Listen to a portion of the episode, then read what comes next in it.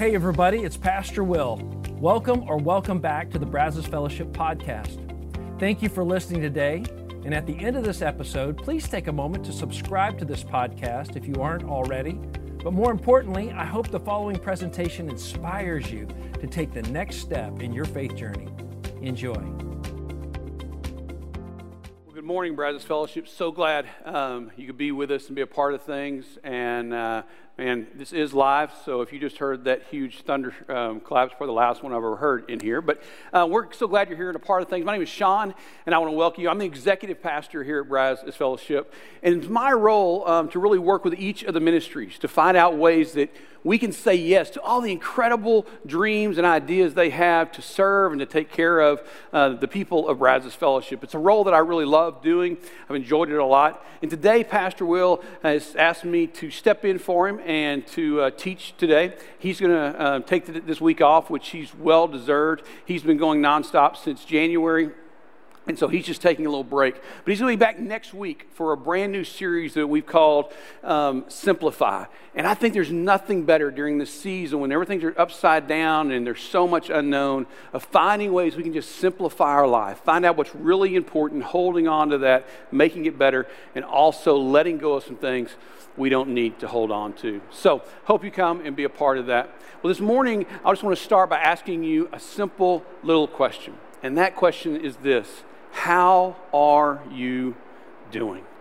I mean, in the midst of this, we're four weeks into a lot of shelter in place, and so there's a lot going on. There's a lot of stress happening, there's a lot of anxiety out there, and I get it and I understand. And I want you to know that we care because we understand that several of you are dealing with health issues, health issues for yourself or health issues for your family. Maybe your finances have gone completely upside down and you're wondering what you're going to do and what this next season holds. And I totally understand the anxiety and the, and the fear that's surrounding that. Maybe some of you are dealing with family stress. Maybe this being connected so tightly, so intimately, has caused some stresses to come about. And so we want you to know that we're here for you for that. Or maybe you're experiencing isolation in a way you've never experienced it before. It's just maddening, the isolation that you're feeling. I don't know what you're going through right now, but I want you to know that you're not alone. Each and every one of us are dealing with our own crisis, our own things. And you need to know it's okay. There aren't anything, nothing's greater or smaller than the other. Each of us are dealing with it. So if you need prayer, I would love for you to reach out. You can do that um, if you're watching on our website or on Facebook. You can just tell us right now through the conversation that you need prayer, and we'd love to be praying for you. Also, if you need prayer throughout the week, you can go to our website, hit the prayer button on the homepage, and somebody will get with you, just contact you, and we just want you to know you're not alone. Because, guys, we're going to get through this, but we're going to get through it together. Well, this morning, I want to start by asking a question Have you ever heard the phrase, don't waste a crisis? You know, it's usually used in this day and age around politics or around the economy or with economics. And what they're trying to say in that moment is, guys, in every crisis, there's an opportunity, if we will look for it, to take advantage, to gain the upper hand. But see, that's not where this saying came from. It didn't come from politics and it didn't come from economy. Actually, the first time where we find it being used is in a medical journal in 1976. And there, the title of the article was called Don't Waste a Crisis for Yourself or for Your Patients. And in that crisis, and in that time, it says that because of the uniqueness of that crisis, we have an opportunity to really dive in and do some things for our health and for our well being. And so, in this critical time that we're in, this time of uncertainty, this time of unknown, maybe you're feeling a crisis. And I want to encourage you maybe this is the season to work on some things you've never had time or you've never even known to work on before. Because when circumstances make us feel out of control, make us feel like the world is upside down, we begin to ask questions. We begin to wonder is what we believe really foundational? Can it get me through this time? Was I wise in believing this? And it's time to ask some questions and to really wonder and unpack and find out is this really what we need to know? Because in every crisis, there's an opportunity, and an opportunity we can take advantage of. To look at this this morning, I want to look at the life of a gentleman by the name of John the Baptist. Now, John was very much like you and me, had a rock solid faith until the circumstances of his life made him start questioning and wondering about everything. Now, John um, is a contemporary of Jesus. Matter of fact, he was the cousin of Jesus. And before John was born, his parents were told that John would be a prophet that God would speak into his life, and John would lead the people of Israel into a new spiritual awakening to prepare themselves for the Messiah. This was a powerful message, and people came from far and wide to hear John's message. And at the heart of this was that we need to look at our spiritual life and we need to reclaim it and clean ourselves up. And so he uh, had a thing of baptism to come and physically do what we were doing spiritually inside. And that's how he got the name. Well, Jesus came to John during this time, and Jesus himself was baptized by John, not to clean up his sins, but to christen or to announce, to announce the start of Jesus' public ministry. He chose to do it through John. And so the beautiful thing about John is that John did not, was not afraid to speak truth to power. Matter of fact, he did it all the time, and that's what got him in trouble. You see, the king of, of Israel at that time was Herod, and he was appointed by Rome. And Herod was an evil, wicked man. He was so evil that he killed his brother out of fear. And then he married his brother's wife. And so John saw this and he said, This is wrong. This is not good. So he spoke into to the people and he spoke to Herod and he said, You are doing an evil thing here. Well, this made Herod furious. And so he threw John into prison. And with John in prison is where we pick up the story. Now, you think John's isolated. He's just been thrown into prison. He's sitting there wondering what the next phase of his life is going to be. He has some good friends that have been with him during this time, and they come to him and they're updating him on what's going on and what all's happening. And so we pick up the story over in Luke 7, verses 18 and 19. And there, John, speaking to his disciples, says this. the disciples came to John the Baptist telling John about everything Jesus was doing. So John called two of his disciples and he sent them to the Lord and asked, Are you the Messiah we've been expecting, or should we be keeping lookout for someone else? This seems like a pretty straightforward question. I mean, this is just the, the outpouring of what John's responsibility was to do. I mean, he was to usher in the Messiah. So why wouldn't he ask, Jesus, are you the one that I've been preparing a way for? See, there's a problem with this. John already knew that Jesus was the Messiah. Remember, in that time, whenever Jesus came to be baptized by John, God speaks in that moment and says, This is my son. John was there, he got to experience that. Also, we find later on in the story of John that he tells his own disciples that his voice and his crowds must become smaller so that the Messiah, Jesus' voice, can become larger and the crowds can move towards him. So you see, John already knew the answer to his question. So why is he asking it? I think for one simple reason John's experiencing something he's never experienced before, experiencing fear. He's experiencing isolation. And in that isolation, and in that fear, he's starting to wonder did I pick the right person? Is Jesus really who I thought he was? Jesus, if you are who I thought you were, why aren't you doing the things that I would be doing, that I was doing? See, John's asking the same questions that you and I ask at times. And it's all because he's isolated. You see, isolation confines our faith, but frees our fear. Let me say that again. Isolation confines our faith, but it frees our fear. When we're isolated, our faith becomes small.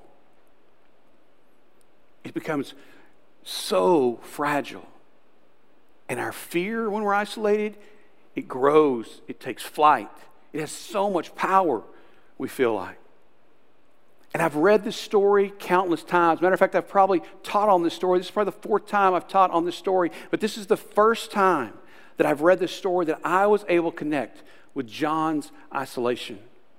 I was able to experience just in a little way what John must have felt being in prison, being trapped away from everyone, being cut off from whatever he knew.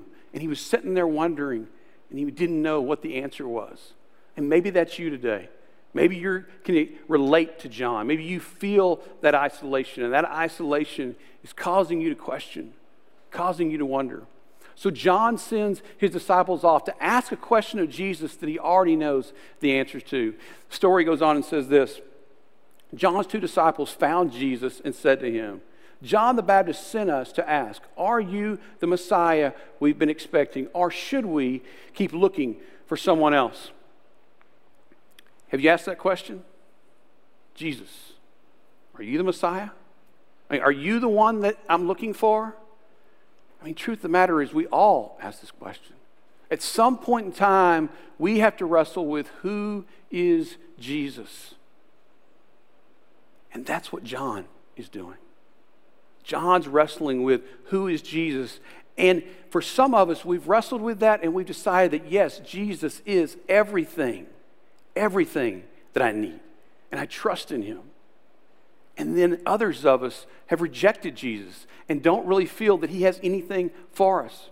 But we all have to wrestle with this question. We all have to wonder about this question. And in times of crisis, in times of uncertainty, just like John, this question keeps creeping back in. This question keeps coming back up. Did I right make the right call? Did was I wise in choosing to follow Jesus because I'm not seeing him in this crisis? But I think also we're afraid to share that. We're afraid to tell people that we're wrestling with it, especially if we live in a faith community, if we're around people of faith, we struggle with that. I think we struggle because number one, we're afraid of what the answer might be. But number two, we also struggle because we're afraid if we ask and tell people we're, we're questioning our faith, we're wrestling with our faith, that our family and our friends will look at us differently. And maybe we're just afraid because we feel like we're asking a question to someone who's not there. If that's you today, I want you to know you've got the ability to ask questions. You should be asking questions. You should be diving in. This is a pivotal question we all need to wrestle with. And in the midst of a crisis, this is a perfect time to ask that question. Because here's the deal Jesus doesn't fear our questions, so why should we? Jesus doesn't fear our questions, so why should we? Jesus was asked questions all the time. Every day he walked the face of this earth, he was asked questions by people who loved him and by people who wanted to harm him. He was asked questions to explain the parables that he taught. He was asked to make judgments on people that were caught in sin. And he was asked time and time again, Jesus, are you the Messiah? But here's the thing Jesus also liked to ask questions. And his favorite question to ask is, who do you say I am? Who do you say I am? So, in this season, please ask Jesus questions. He loves them. He loves a good conversation with us. He enjoys it so much. But be prepared because Jesus will have a few questions of his own. Jesus answers the disciples of John, and he says this then he told John's disciples, Go back to John and tell him what you have seen and heard. The blind see, the lame walk, and those with leprosy are cured. The deaf hear, the dead are raised to life, and the good news is, is being preached to the poor. You know, this is one of those questions that seems pretty straightforward, but yet Jesus doesn't give a straightforward answer.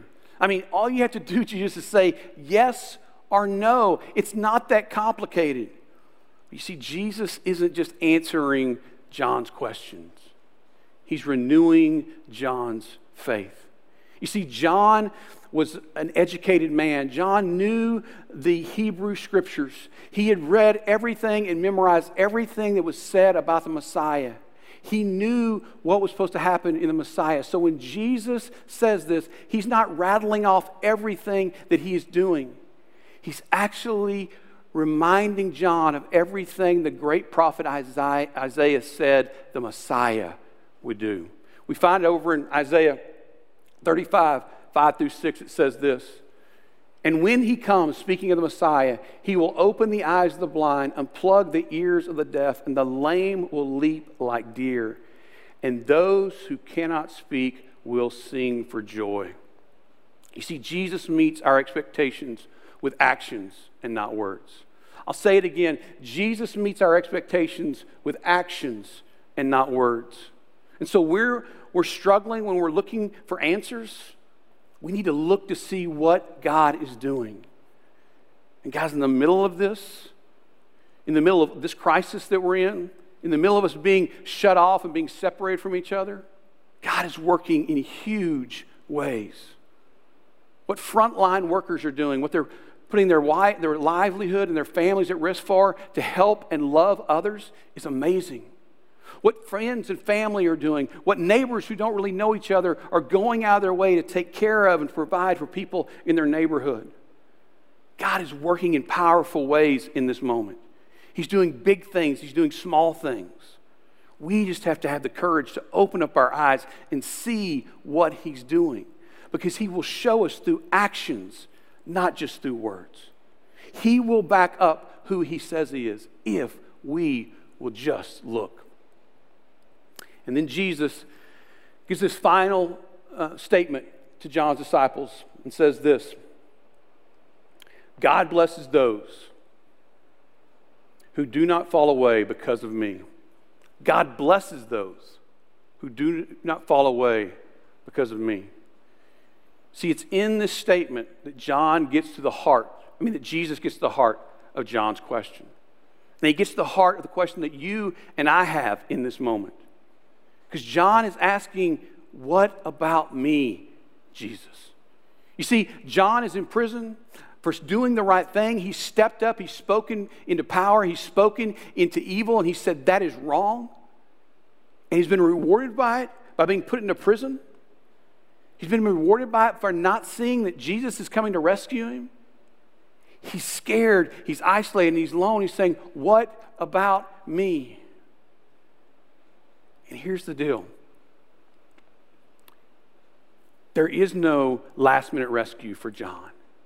If you continue reading the story of John's life, his life ends as the plaything to an evil queen. So I don't know how John responded to Jesus' statement. But I do know how so many others have responded. Because I need you to hear this. People of faith don't always get what they want. The answer to their prayer is no sometimes.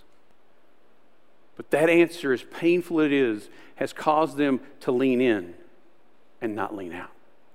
In those moments of pain and sorrow and struggle and hurt and fear, when they don't get what they want, they've leaned in instead of leaning out.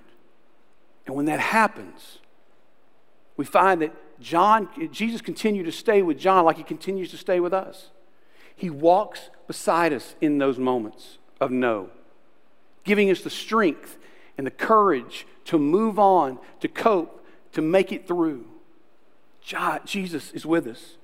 See, Jesus' blessings are always what we need, but not always what we want. I need you to hear that. Because so many times we think that Christianity is our ticket to everything. And it's not always the way we think it's going to be. But Jesus always blesses us with what we need, but not always what we want. You know, whenever a dream comes to an end, when a loved one dies, when a family turmoil comes about, when a career comes to an end, it's painful, it's difficult, it's hard. We're filled with tons of emotions and what seems like the most loving thing to do would be able to end the crisis as quickly as possible, to make the pain go away as soon as possible. But maybe that's not really the loving thing to do. Maybe God knows that we need time to mourn that season in our life. We need time to adjust to the new world we find ourselves in. We need time to cry and to hurt and get to know and, and realize the end of that thing. You see, God gives us that time. God gives us that. It's His greatest gift to us that He doesn't rush us through these seasons, but He walks with us in these seasons. You see, the greatest miracle we may ever experience is the gift of time to mourn. And He gives that to us. So, in those moments, when the pain doesn't automatically go away, God has not left us. He's right there beside us. He's beside us each and every day, experiencing what we're experiencing and walking along with us. And when these crises come and when these times come, we've got an opportunity right here, like no other, to stop and check and see what is our foundation built on? What do we really believe? And are those beliefs strong enough to carry us through the uncertainty and through the unknown of our day? To do that, though, we need to ask a couple of questions. And so, in every, que- in every crisis, there's these questions that we need to ask. The first one is this Can I trust God in this crisis? Can I trust God in this crisis? And I don't care how many crises you've gone through with God. Every crisis is unique. Every crisis has its own set of circumstances. Every crisis gives you the, the opportunity to ask, Can I trust God in this moment? But trusting God is just like trusting everyone else. We can only trust who we know. We can only believe in who we've seen can carry us through that, who's strong enough, who's good enough, who's capable enough. And so we need to find out is God really good? And does he really care about me? Because if I don't know the answer to this, then I'll never know the answer if can I trust God in this moment. So the second question we need to ask is Is God good? As this is the fundamental question. It's the question that impacts each and every one of us during these seasons. It's the question that comes to us in the middle of the night Is God good because, from your standpoint, it's hard to see His goodness when you're going through a crisis. It's hard to see that He's swooping in and He's changing things. It's hard to see that He's taking care of the situation the way you would take care of it. And so, therefore, it is hard to believe is God good? This is the question we've got to wrestle with. And when we wrestle with this question, the faith of our family, the faith of our friends, the faith of our coworkers, the faith of our parents, cannot answer this question for us. It is a personal question. And for too long, too many of us have called ourselves believers in Christ, but we've been using the faith of our friends and our family, and we haven't built our own. And in this crisis, it's time for you to build your own faith. It's time for you to find out can you trust God? Because I cannot answer that question for you and neither can anyone else. Only you can answer that question. And you do that by spending time with God. By opening up the Bible and, and, reading through and finding out who God really is. Having long conversations with Him. Coming to learn that He is good. Coming to learn that He cares. Coming to learn that He's with us in the midst of the crisis in ways we never could have imagined. But only you can find the answer to this question if you really want to have a faith in God. And if you will do this, if you will search for yourself, if you will find the time to be with God and learn His goodness, then I think you'll be so happy with what you find. I think you'll be overjoyed with what you realize. I think you will find that you really can build your life on the goodness of God. And when we do that, we then get led to the third question Does God love me? Does God love me? Because truthfully, God can be good and not love me. I mean, I struggle with loving myself. So, how could a good God love me? It's a valid question.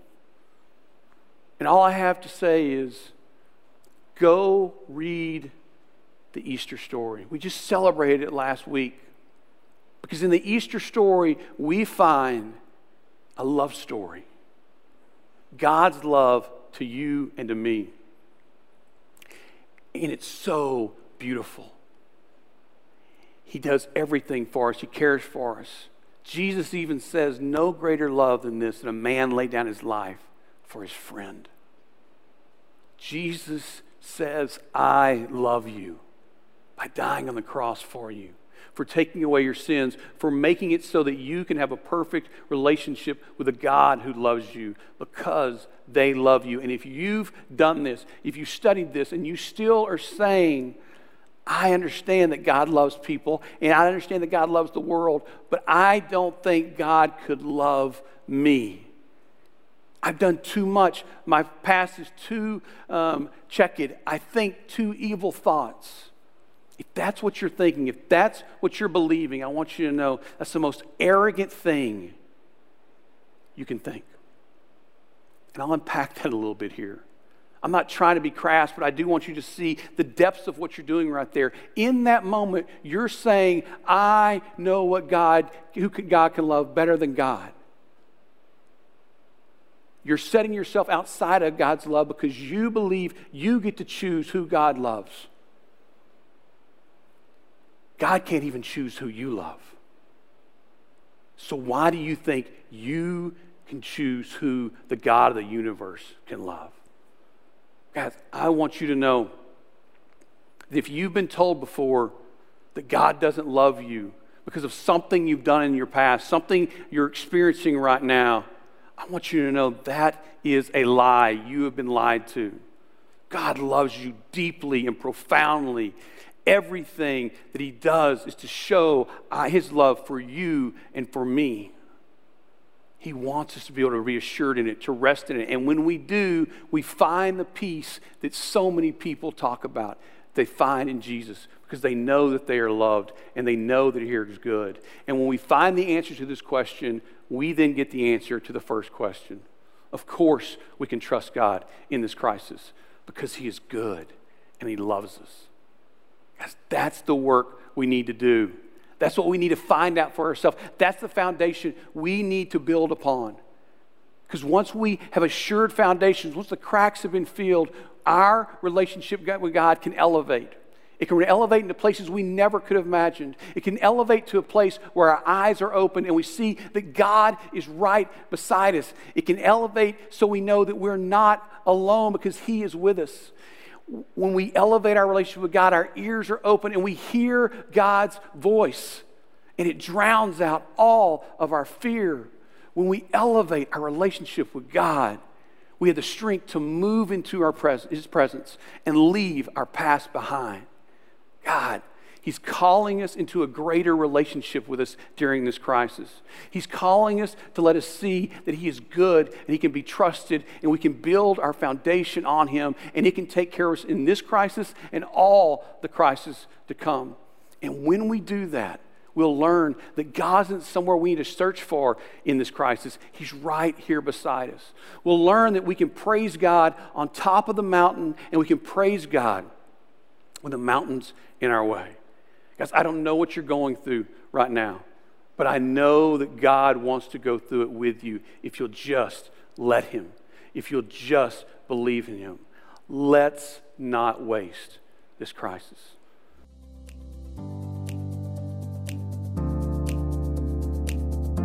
Once again, thanks for listening. If you live in the Brazos Valley, we would love for you to engage with us at one of our weekend services. For directions, service times, and information about our fabulous children's and student environments, visit us at brazosfellowship.com. That's brazosfellowship.com.